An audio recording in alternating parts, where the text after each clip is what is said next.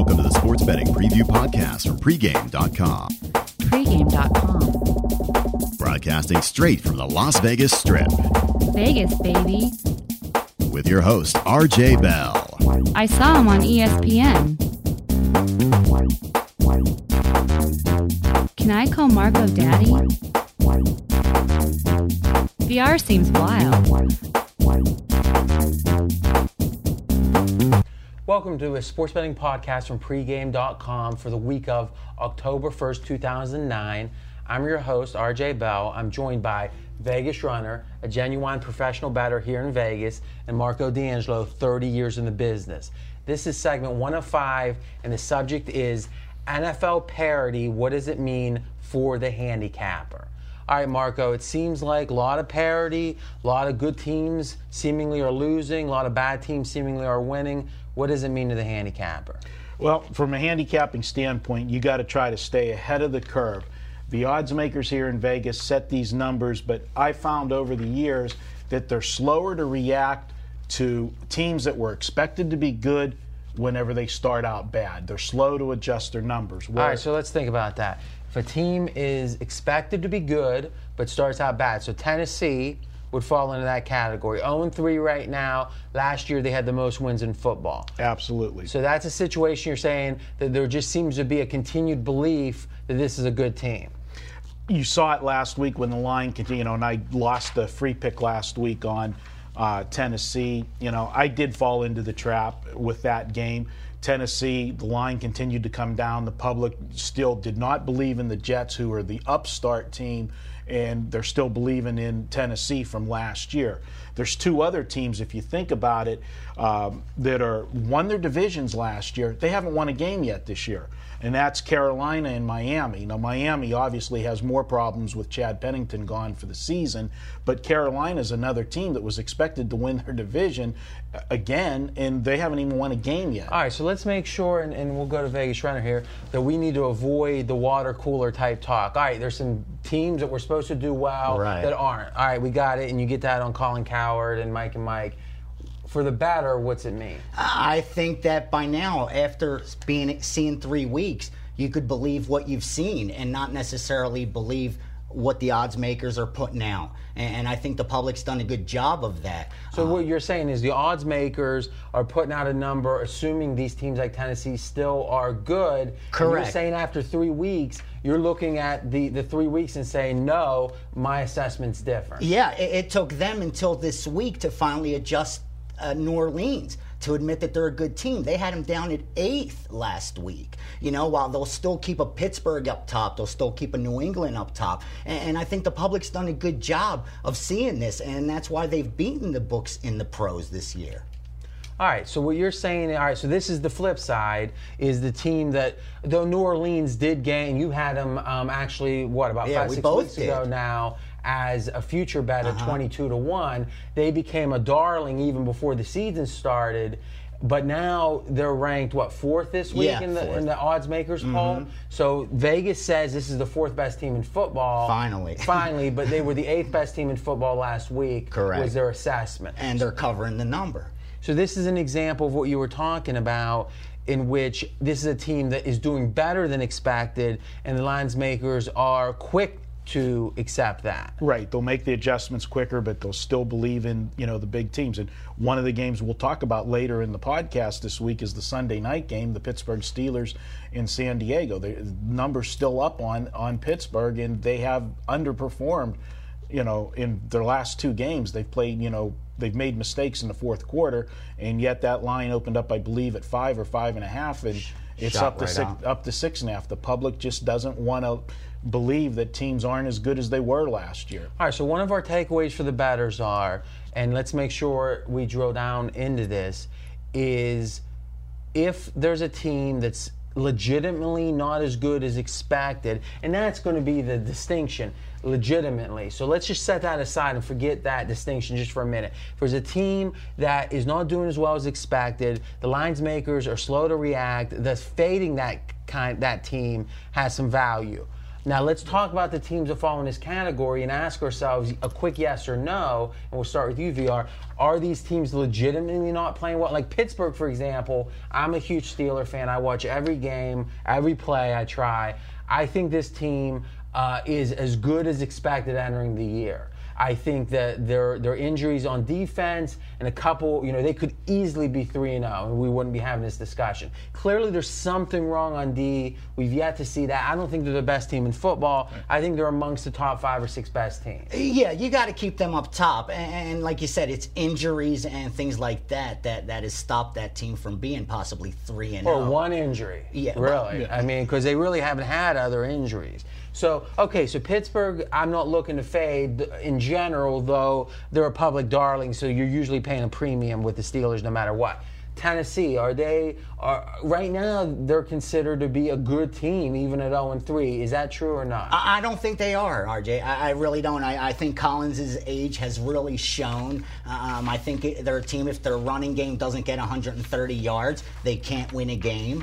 Um, so I think you definitely have to lower the stock in um, Tennessee. two points on Tennessee. Uh, they lost uh, Haynesworth, you know, that uh, went to Mm-hmm. Washington. stopper. That was a big loss for them. And there's a reason Kerry Collins has bounced all over the NFL. I mean, he's played for how many different teams? He just never has two No good years in a row. You know, and he had a good year last year, and, and he's just not doing it this year. All right, so for example, and I have the open here, Tennessee is laying one and a half at Jacksonville. So in theory, then it's saying four and a half points better Tennessee is of ja- is than Jacksonville because Ta- Jacksonville should be minus three at home. If it's four and a Correct. half point difference, now that's significant. Now Houston, Jacksonville was at Houston last last week and only getting four, Four. which means that you're saying Houston is only one point better than Jacksonville entering that game, and you're saying four and a half points better is Tennessee than Jacksonville. So it seems like the lines makers still really like this team. You guys don't, Yeah, they're not willing to uh, adjust that number enough, I don't think. and that's a potential value. Absolutely. All right, New England is a team that clearly hasn't played as well as expected.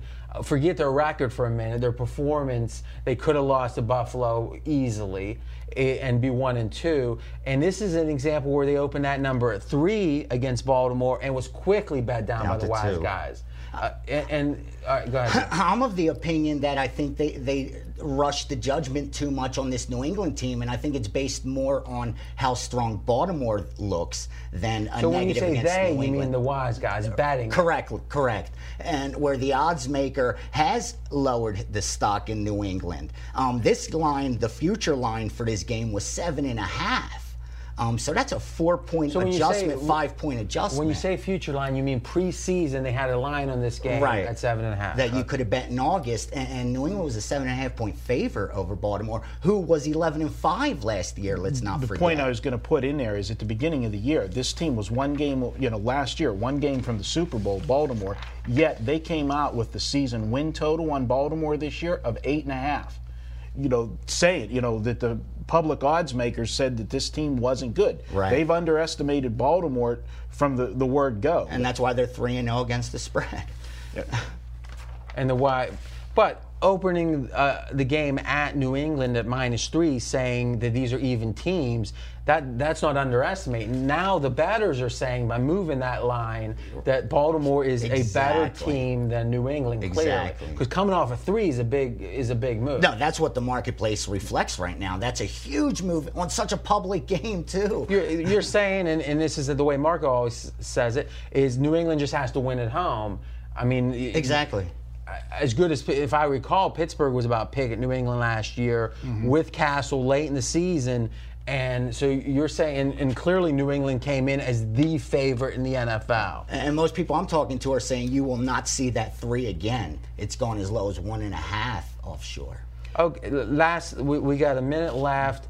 How good is Denver? Because Denver is an example of a team that's doing a lot better than expected. And in theory, that line is supposed to be adjusted quickly, though I'm not so sure. How good is Denver? Uh, Brandon Stokley's catch springboarded this 3 0, I believe that. Um, I think this team's better than anyone believed. Let's not forget.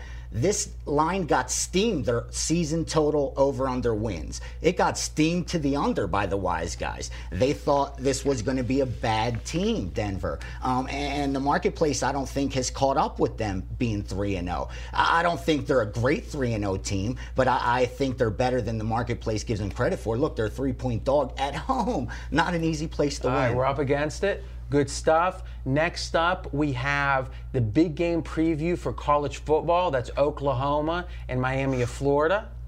This is segment two of five this week. The subject is big game preview, college football, Oklahoma against Miami of Florida. VR, give us the line report. Uh, line opened up with uh, Oklahoma as a six point favorite, all the way up to seven. I saw it. Um, immediately, any six. All right, so so when you say six to seven, it opened about the same time in different places. Some places at six. yeah, some places at at seven. various outs offshore opened it at six, while others um, put it out at seven as soon as they opened their numbers. Okay. Um, immediately, any six that was out there got bet.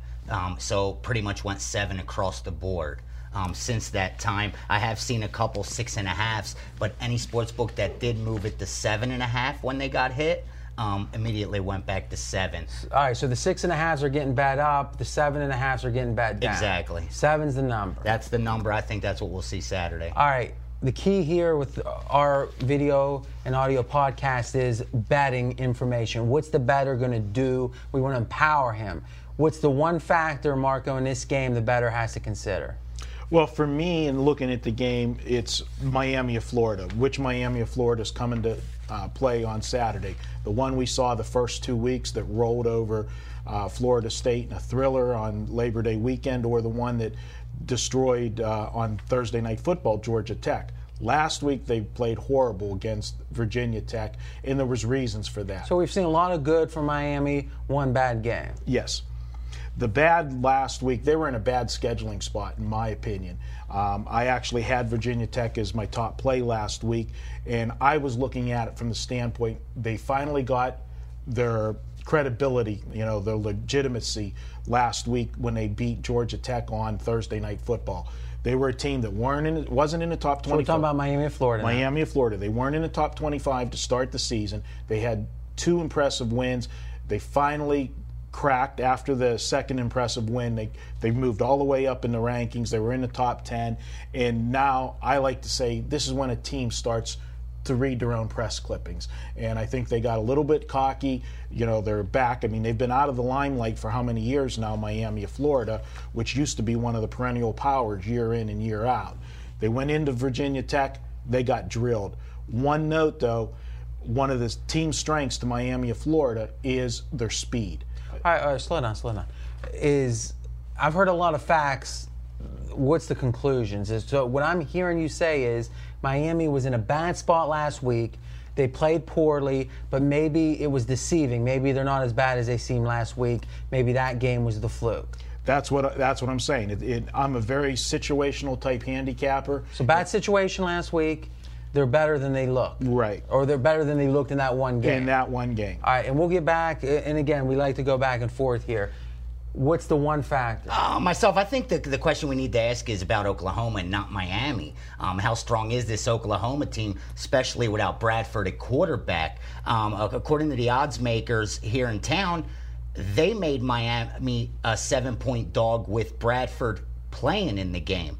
Now, with Bradford out and Landry Jones, the freshman quarterback, right, taking so- over, we're still looking at seven. Let's make sure we understand what we're talking about here. They made a line of seven if Bradford were playing. When was this line made?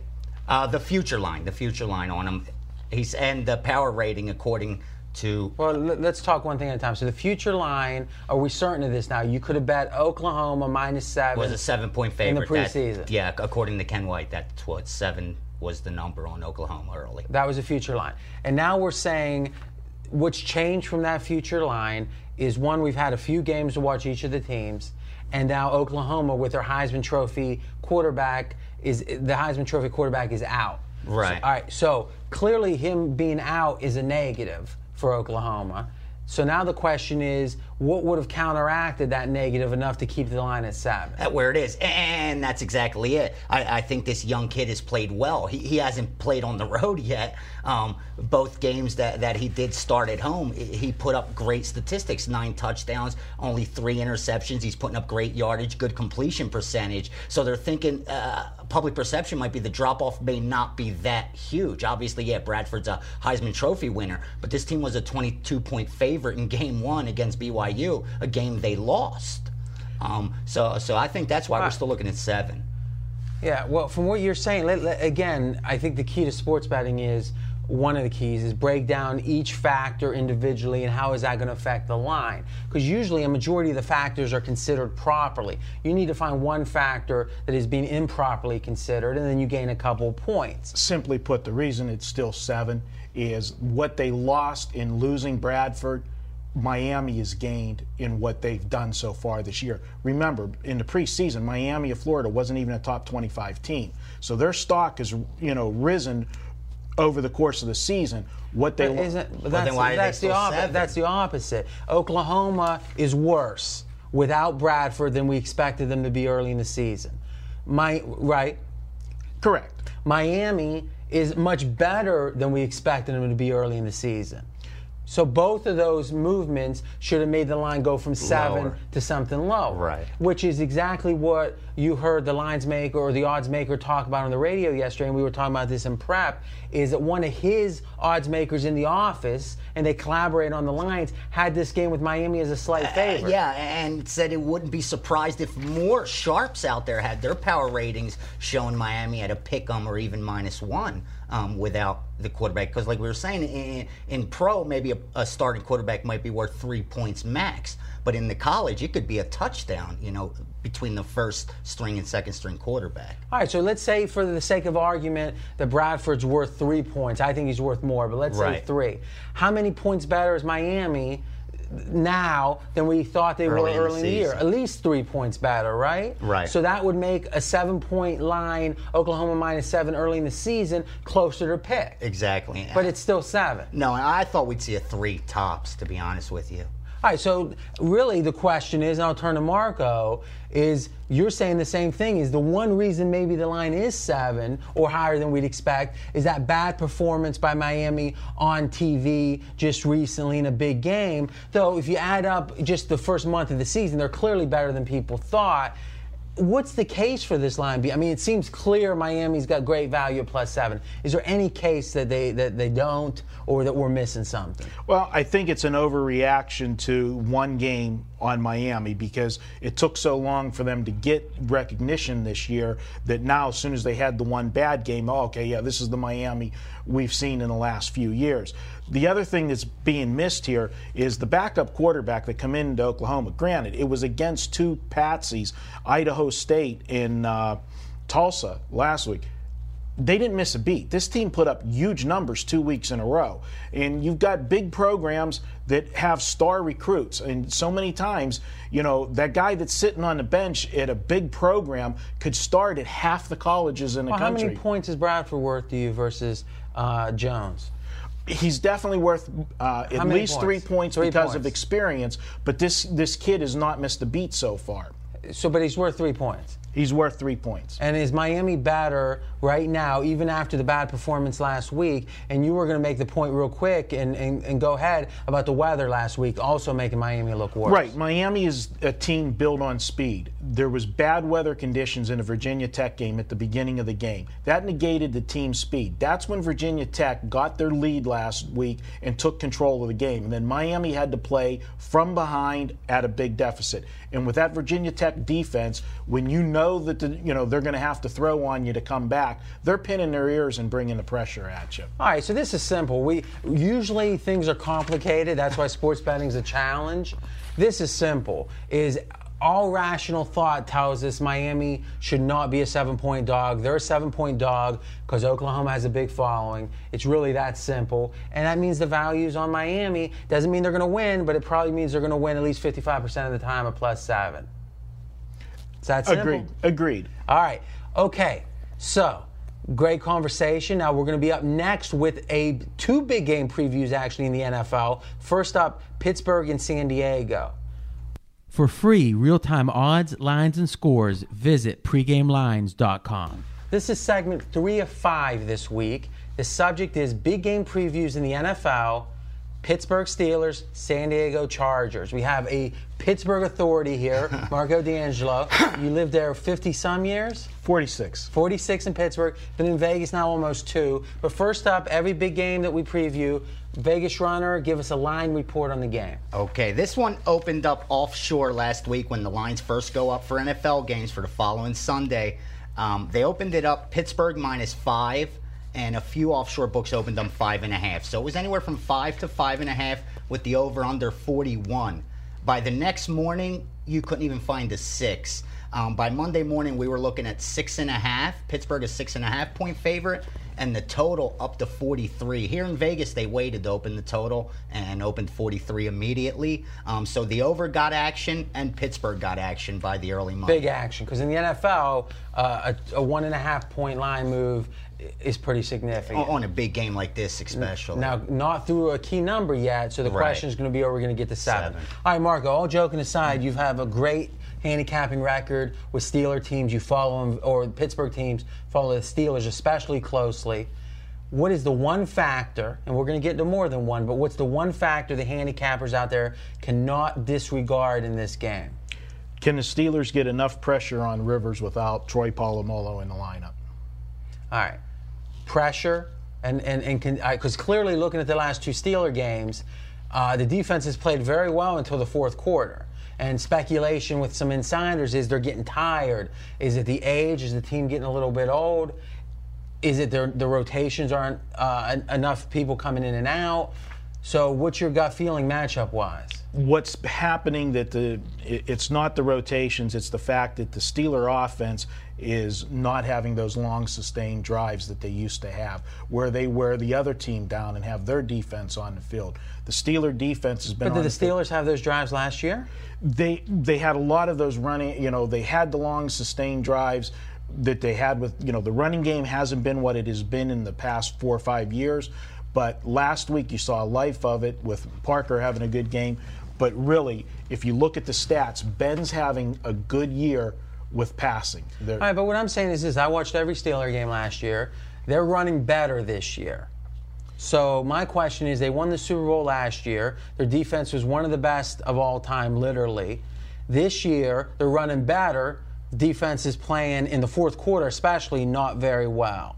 So what's the cause, and what does it mean with San Diego? Again, to me, it's the defense is on the field for too many plays. They're not getting pressure on the quarterback, and the reason they're not getting pressure is they're not bringing their blitz packages that they're known for. And I believe that they just don't have enough trust in the secondary to leave people in single coverage without Polamalu in the lineup.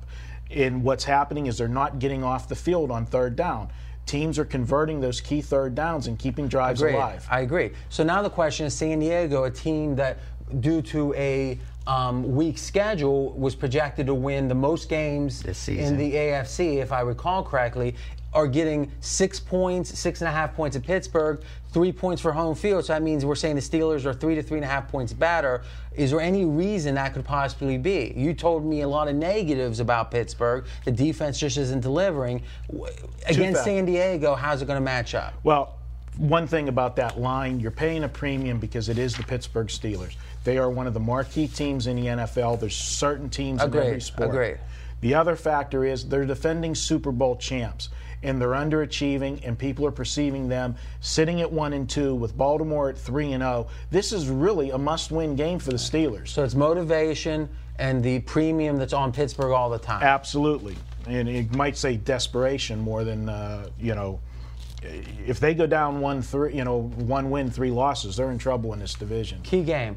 What's the one fact? I think the initial line move was based strictly on injuries alone. San Diego has, has key injuries: Vincent Jackson, Shawne Merriman, and LaDainian Tomlinson. That's your three key stars. So I think this move was based on on, on that alone, and not on the marquee name with Pittsburgh, because San Diego is just as much, and this is like double revenge for them. They lost twice to this team last year. Um, I think the problem with Pittsburgh is they they're not getting turnovers this year. They're negative four in turnovers, and now's we're far enough in the NFL season where if you're betting sports, you need to look at the turnover battle. It, it's not by accident that the Giants. Green Bay and Denver lead the league in the turnover battle. All right. They're all great against the spread. So again, a lot of good information. What's the one factor? Pittsburgh? Injury? No. What's the factor in the game that the, the handicappers need to consider the most? I think it is. San Diego injuries? Yeah, absolutely. You got to see if these guys are going to play for one, and, and how healthy they are. Even the quarterback Rivers is, is probable, so that means he's banged up a little bit. He's not feeling 100. percent And and now with LT, his injury is that the kind of injury? Because usually those marquee injuries are accounted for, but we got some D line injuries. Those are the ones usually that aren't as accounted for. Yeah, and the thing is, everybody looks at Pittsburgh as a strong defensive team against the rush, especially. And San Diego hasn't been able to get nothing done against the rush. They're one of the worst in the NFL this year. Um, so, you know, it looks like a, a, a game that Pittsburgh can dominate if they win in the trenches. And I, I'm sorry, go ahead, Mark. One factor, too, that nobody's talking about, if you like to look at angles and handicapping, this is a highly motivated revenge game for San Diego. San Diego lost twice to the Steelers last year, the second game being in the playoffs that ended their season.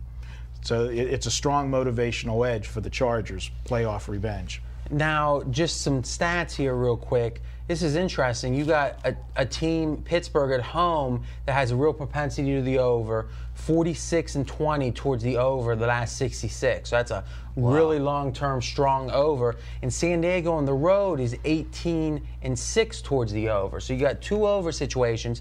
But then you've got, I think, a good point. Steelers are running better this year. You've got a San Diego team that can get overpowered. That's the, probably their weakness. You've got a Pittsburgh defense which has been tiring. It seems like it's a recipe for Pittsburgh to grind, to play Yeah, an old yeah. 2004 type, 2005 type Steeler game. Can they do it? I don't know, but you've got to think that's going to be their intention. As I, I said to you guys in, in prep, uh, going way back to the 70s, Chuck Noll, one of the great Steeler coaches, used to have a saying whenever they get, had a couple bad games, we're going back to basics. And, you know, you might see that uh, in the playbook this week. They're going to try for sure. You don't want to get into a passing battle with Rivers. Um, but I think that the Sharps jumped right on what RJ said right away.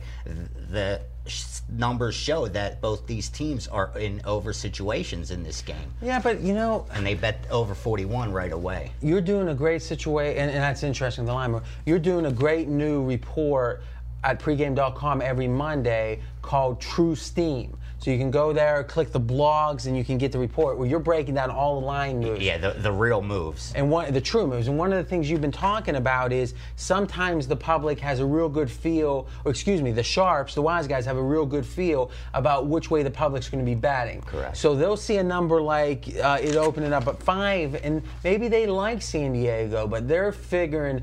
I know the public's going to bet Pittsburgh. I'm going to bet this at five, get this thing up to six, six and a half. Maybe it gets to seven, and then we get to bet San Diego plus seven for maybe double that much. So we've got a five and seven middle, and we've got a better number on our strong position. I really wonder, is we know the Steelers are one of the marquee teams out there that get the most public action.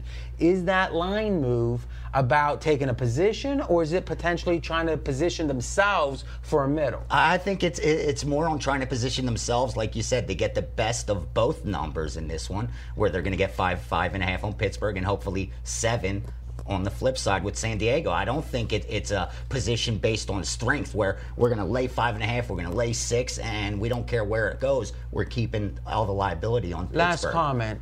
To me, whenever I look at a game, I like to say if I move it three points one way and three points the other, does it ever make sense at, at one of those numbers? If it does, you know you have a great bet. If you look at six and a half and say move it to three and a half, I can make the case that Pittsburgh is one notch better than this San Diego team, and that's it at three and a half. You move it to nine and a half, it's an absurd number. ridiculous, yeah. So to me, clearly, there's a premium on the Steelers that Marco made a point of, and the real value has to be on San Diego unless there's a reason that I'm not seeing. All right, great stuff. Up next is part four of five, another big game preview Minnesota and the Green Bay Packers, Monday Night Football. For the best deals from trusted sportsbooks, visit pregameaction.com. This is segment four of five, our second big game preview in the NFL.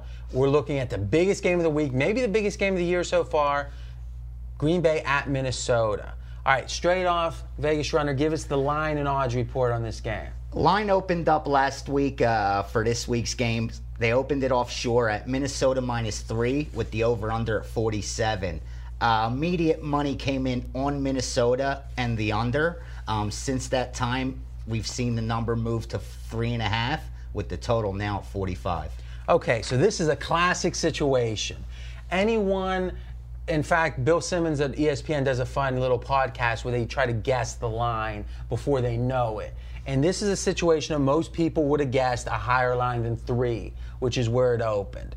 So Marco, you you have usually have strong theories about this. Hit us. Well, with this line coming out at three, to me, Vegas wants you to bet Minnesota. And why they want you to bet Minnesota is a mystery to me because to me, there's only one side that the public's going to fall in love with, and that's going to be Minnesota, especially with the Favre hype and what he did last Well, week. let's think about this. You're saying that three makes you want to bet Minnesota, or, or make I'm sorry, not you, but most of the public Right. bet Minnesota. And you're saying why would they want you to bet Minnesota? Well, usually the answer is they want you to bet Minnesota because they like Green Bay even at plus three.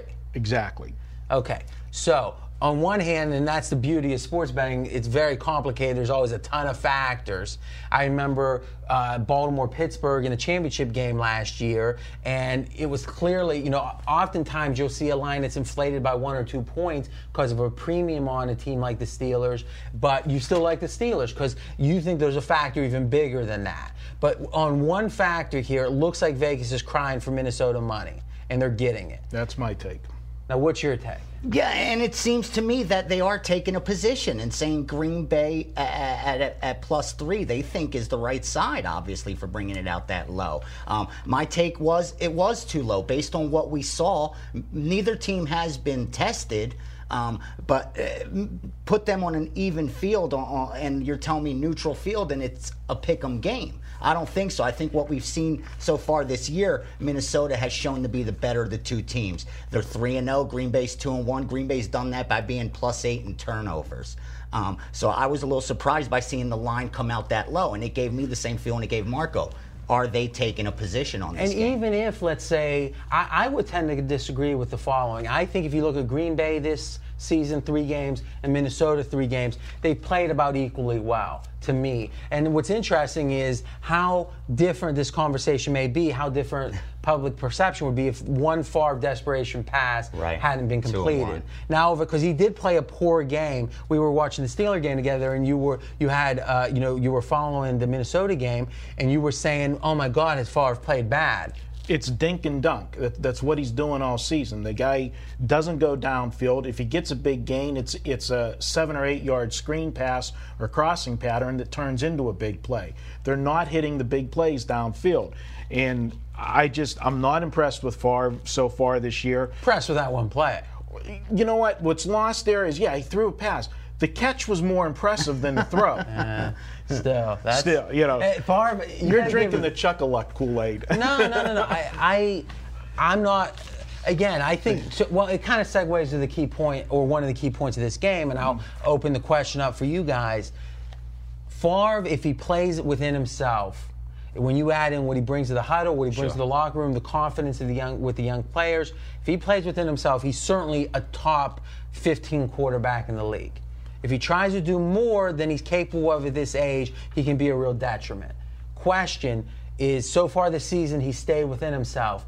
Can he stay within himself against Green Bay? I don't think so. Um, I, I think they, he, they have a better shot when they travel to Green Bay than here at home. I think that's the game he really came back for, and I think that's the game that the Green Bay players will have too much pressure on themselves to perform, too much pressure on Rodgers to get that win for the Green Bay fans. I think traveling to Minnesota they're relaxed. All the pressure is now on Favre and the Minnesota Vikings. They're supposed to win this game. He's supposed to get revenge on his team. This is why he came back to shine on Monday night. Favre's going to try to do too much, throw four picks. this might be out of nowhere, and Marco, give me just one sec.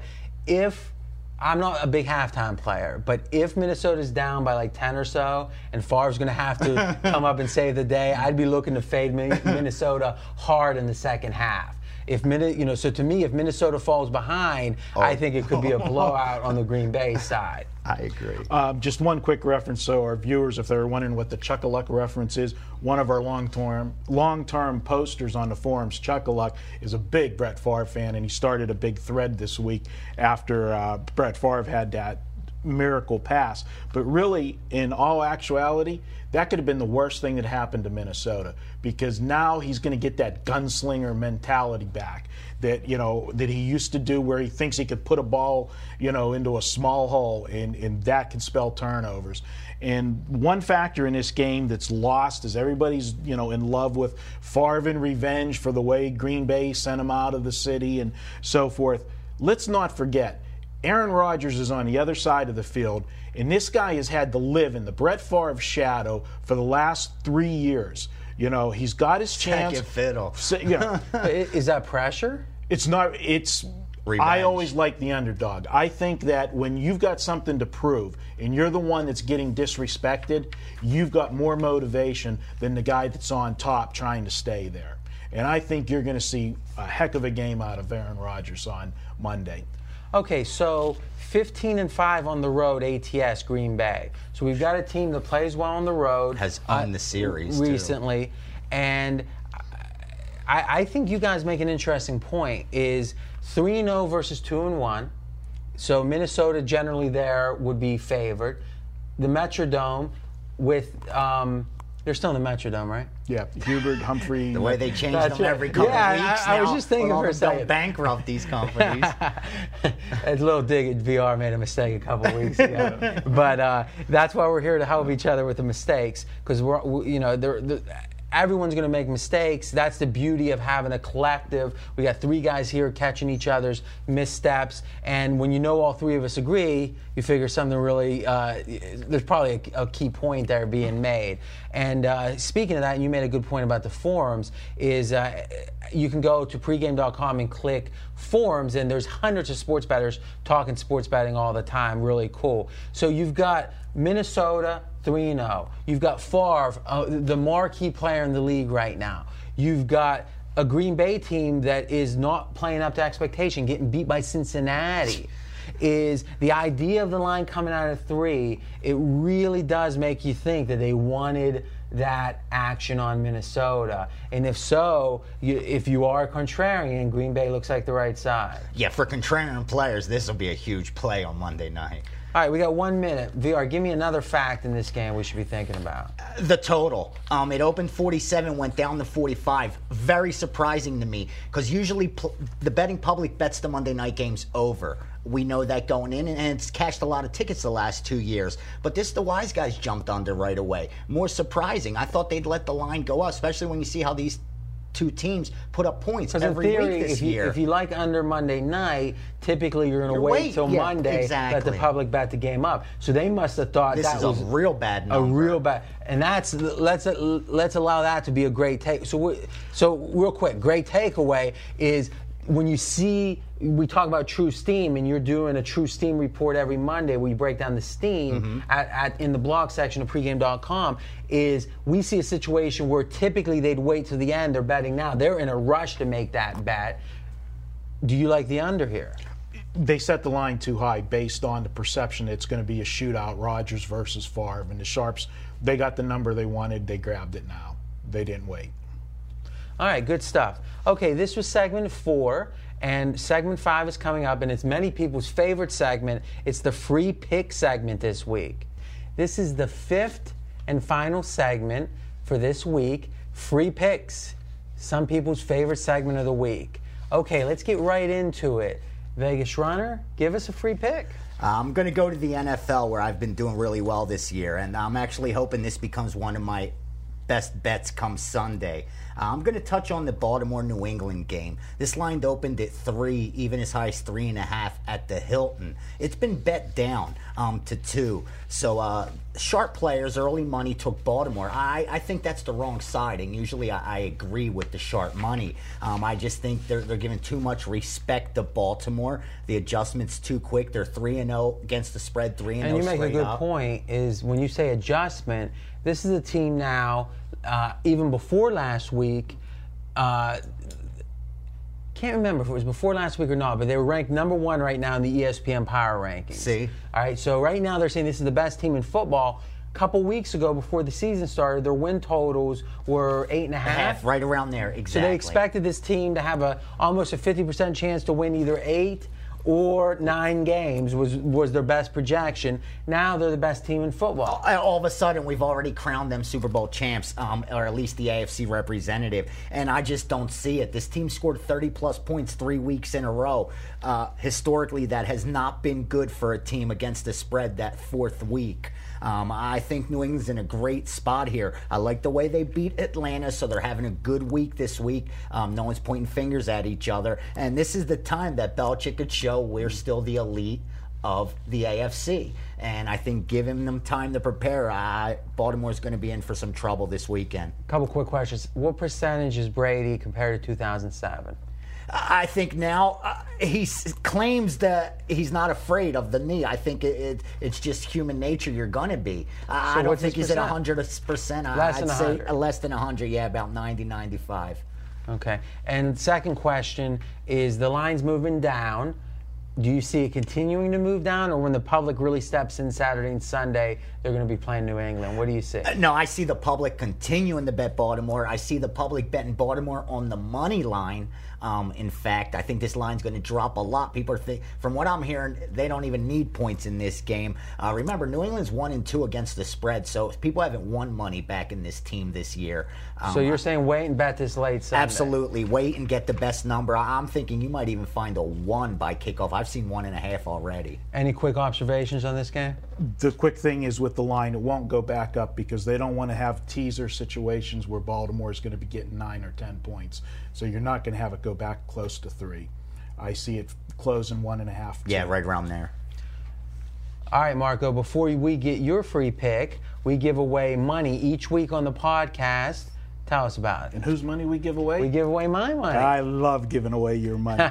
this week, uh, we talked in our first segment about parity in the NFL. So we're going to make this week's coupon parity 10. Just spell the word parity in the number 10. How do you spell parody? P A R I T Y. And the do number it- 10? Did you do a spell check on that? Uh, it came up okay, sir. Yes. All right, Party so first. So, so all one word, all one word, parody, and then 10, all one word. And you get 10 bucks off anything you want to buy. And yes, if it's $10 or less, it's free. Absolutely free. All right, gives you a chance. Remember, you go to pregamepros.com. A lot of great stuff from Vegas Runner, Marco. Now, who's especially hot right there? Good fella. Good fella, 16 and 4 with his last 20 uh, football picks. Hats off to him. He's our featured capper of the week. And Now, he's also, that's a great, you know, there's short term hot streaks, and a lot of people believe in betting those. There's long term hot streaks, which I like even That's what I better. prefer. yeah, I like it long term. Um, but, you know, sometimes that guy can get really hot and just get in the zone. Yeah, and, that and that's what it is. He's in the zone, but he's a grinder. Uh, Well, that's the point. His eight form stra- is a eight grinder, straight that winning boy. months but, Yeah, uh, yeah. leading up to September is my Right. my understanding. And with the month he's had, he's got to have a winning month here in September as well. So he's looking at nine for nine. Okay, so what's your free pick? Well, we're going to go back to a little old school. Last year in the podcast, I used to have a very popular play. It was my stench game of the week. It was an ugly duckling play, and we're going to bring it out. We're four and one with our last five free picks. And guys, hold your bad is this one? Yeah. yeah. Let's think. Let's just jump back for you consistent listeners. Marco and I had a disagreement last week. He liked Tennessee. Now, a lot of people wouldn't fade a guy that had won four straight, but I'm fearless with that kind of stuff. Marco won four straight, and unfortunately, when he bucked me, Who had he- come off two back-to-back game I'm of the two and zero on the. wins. I'm perfect. back-to-back game of the year You winners. could say two and zero or just perfect. Yeah, You're I prefer perfect. perfect. You're perfect. All right, go ahead though. Four and one. Okay. Uh, thanks for that little plug there. Uh, we're going to go to the Cleveland Browns. And, and I know you, you can smell it already. What am I doing? Folks, when you're playing sports, what you're looking for as a handicapper is you're looking for edges. You're looking just like playing the stock market. You want to buy low, sell high. Right now, the stock on Cleveland couldn't be any lower than it is. The team's in total disarray. 0 and 3, they're switching quarterbacks. That's what the public perceives. But if you drill down deeper, Cleveland is 0 and 3. The three teams they've played, they're 9 and 0. They have not lost a game, their opponents, yet this year. Cincinnati's coming off a huge win over the Steelers last week and in a horrible situation scheduling wise. They played Pittsburgh last week and they got Baltimore next week. This is what we call old school. This is a sandwich game. Cleveland not only is going to cover on Sunday, they're going to win the game outright. Are you? Now you're playing that. What line? You're seeing what? Four and a half right now. Five Browns? and a half. Five and a half, and this line could climb to six. I, I don't think. So wait there's till a- Sunday. Wait, this line's not going to go anywhere but up. All right, so here's my thing. and I agree with Marco. Bengals overrated right now, or at least they're highly Oh, regarded. two hop wins, two big highly wins. regarded for sure. What concerns me is there's two kinds of losing teams. One are teams that just randomly, or Pittsburgh's one and two. They're they're losing right now. But this is a team that's playing well. You have no doubt they're together mentally. They're into things. There's no disruption. It's just they're one and two. I look at Cleveland, and again, I'm just going by the reports. This team is they're thinking of firing Mangini already. So the question is, all these NFL teams are about the same talent-wise. Now it becomes about motivation. Is this team motivated? Are you concerned? Because my first concern is you might be batting a sinking ship here. Now you always want to bet the stinkiest teams if there's not something fundamentally wrong with them. So is there something fundamentally wrong with Cleveland in your mind? In my mind, it's too early in the season to put a fork in any team. So you're saying the schedule makers just did them no favors? They played on. Minnesota and Baltimore, who are right, right. two good undefeated But what about teams. the team dissension? I understand what we're that that 0 3 might be deceiving here, but are you concerned about team dissension? I'm not concerned about it yet. If they go in, you know, this week changing quarterbacks, going back to Anderson, they're going to a veteran who was in the Pro Bowl just two years ago. Sure, remember, sure. They, that's going to give them a little bit of stability. You know, with a leader calling the signals. I look for a good game from them this week. You uh, being from the Pittsburgh, Ohio area, so uh, it is. They will look ahead to Baltimore, even though that it's a inner city, inner whatever state rivalry. Because- they don't care. Cleveland isn't because one of the their- division. It's They're- not one of their they're rivals. Two, they're two and one. Cincinnati, we're speaking two and one, going in to play Baltimore. That's who's the game they're looking at. for the division lead, and they beat the they beat the King. They beat Right, the Steelers. right. So it, you, you- who are you? It a look sandwich ahead spot for sure. Right, right. All right, I can give. I'm actually going with my third free pick of the year. Did I tell you I was two and out? Going putting the perfection uh, on the line. This is simple. Take the Denver Simple. Broncos plus three. It, it's simple. Actually, Marco disagrees with me here. And so uh, you know we can save the juice. You want to go for hundred uh, on air? a hundred. You want to go for five? Ooh. Really? All right. So, uh huh. Uh-huh. I'm just trying to think. All right, let's do. I'll do a nickel. Okay, we're All right, on. so I got Denver plus three. you We'll- got Denver nickel. plus three. I got Dallas minus All right, and three. here's I the- book this and make fifty bucks. I no, know. we're, we're saving the juice. All right, here's the rationale. Dallas hasn't shown anything yet. Denver might not be as good as 3 0, but this team's excited right now. At home, Mile High still has, they're still Mile High, right? Uh, no, it's Qwest. They no, it's a Oh, they name, changed name the would name. change. Yeah, they All right. High. I That's know a that running much. joke with you, VR. Qwest. That's Seattle Qwest Field. This team, it's just too much value. It should be a pick 'em game. Okay, great stuff. That was our fifth segment. Now we'll be back next week. We're here every week. And remember, you can get all of our videos at pregame.tv, or if you want to download and listen, just go to iTunes and search for pregame.com.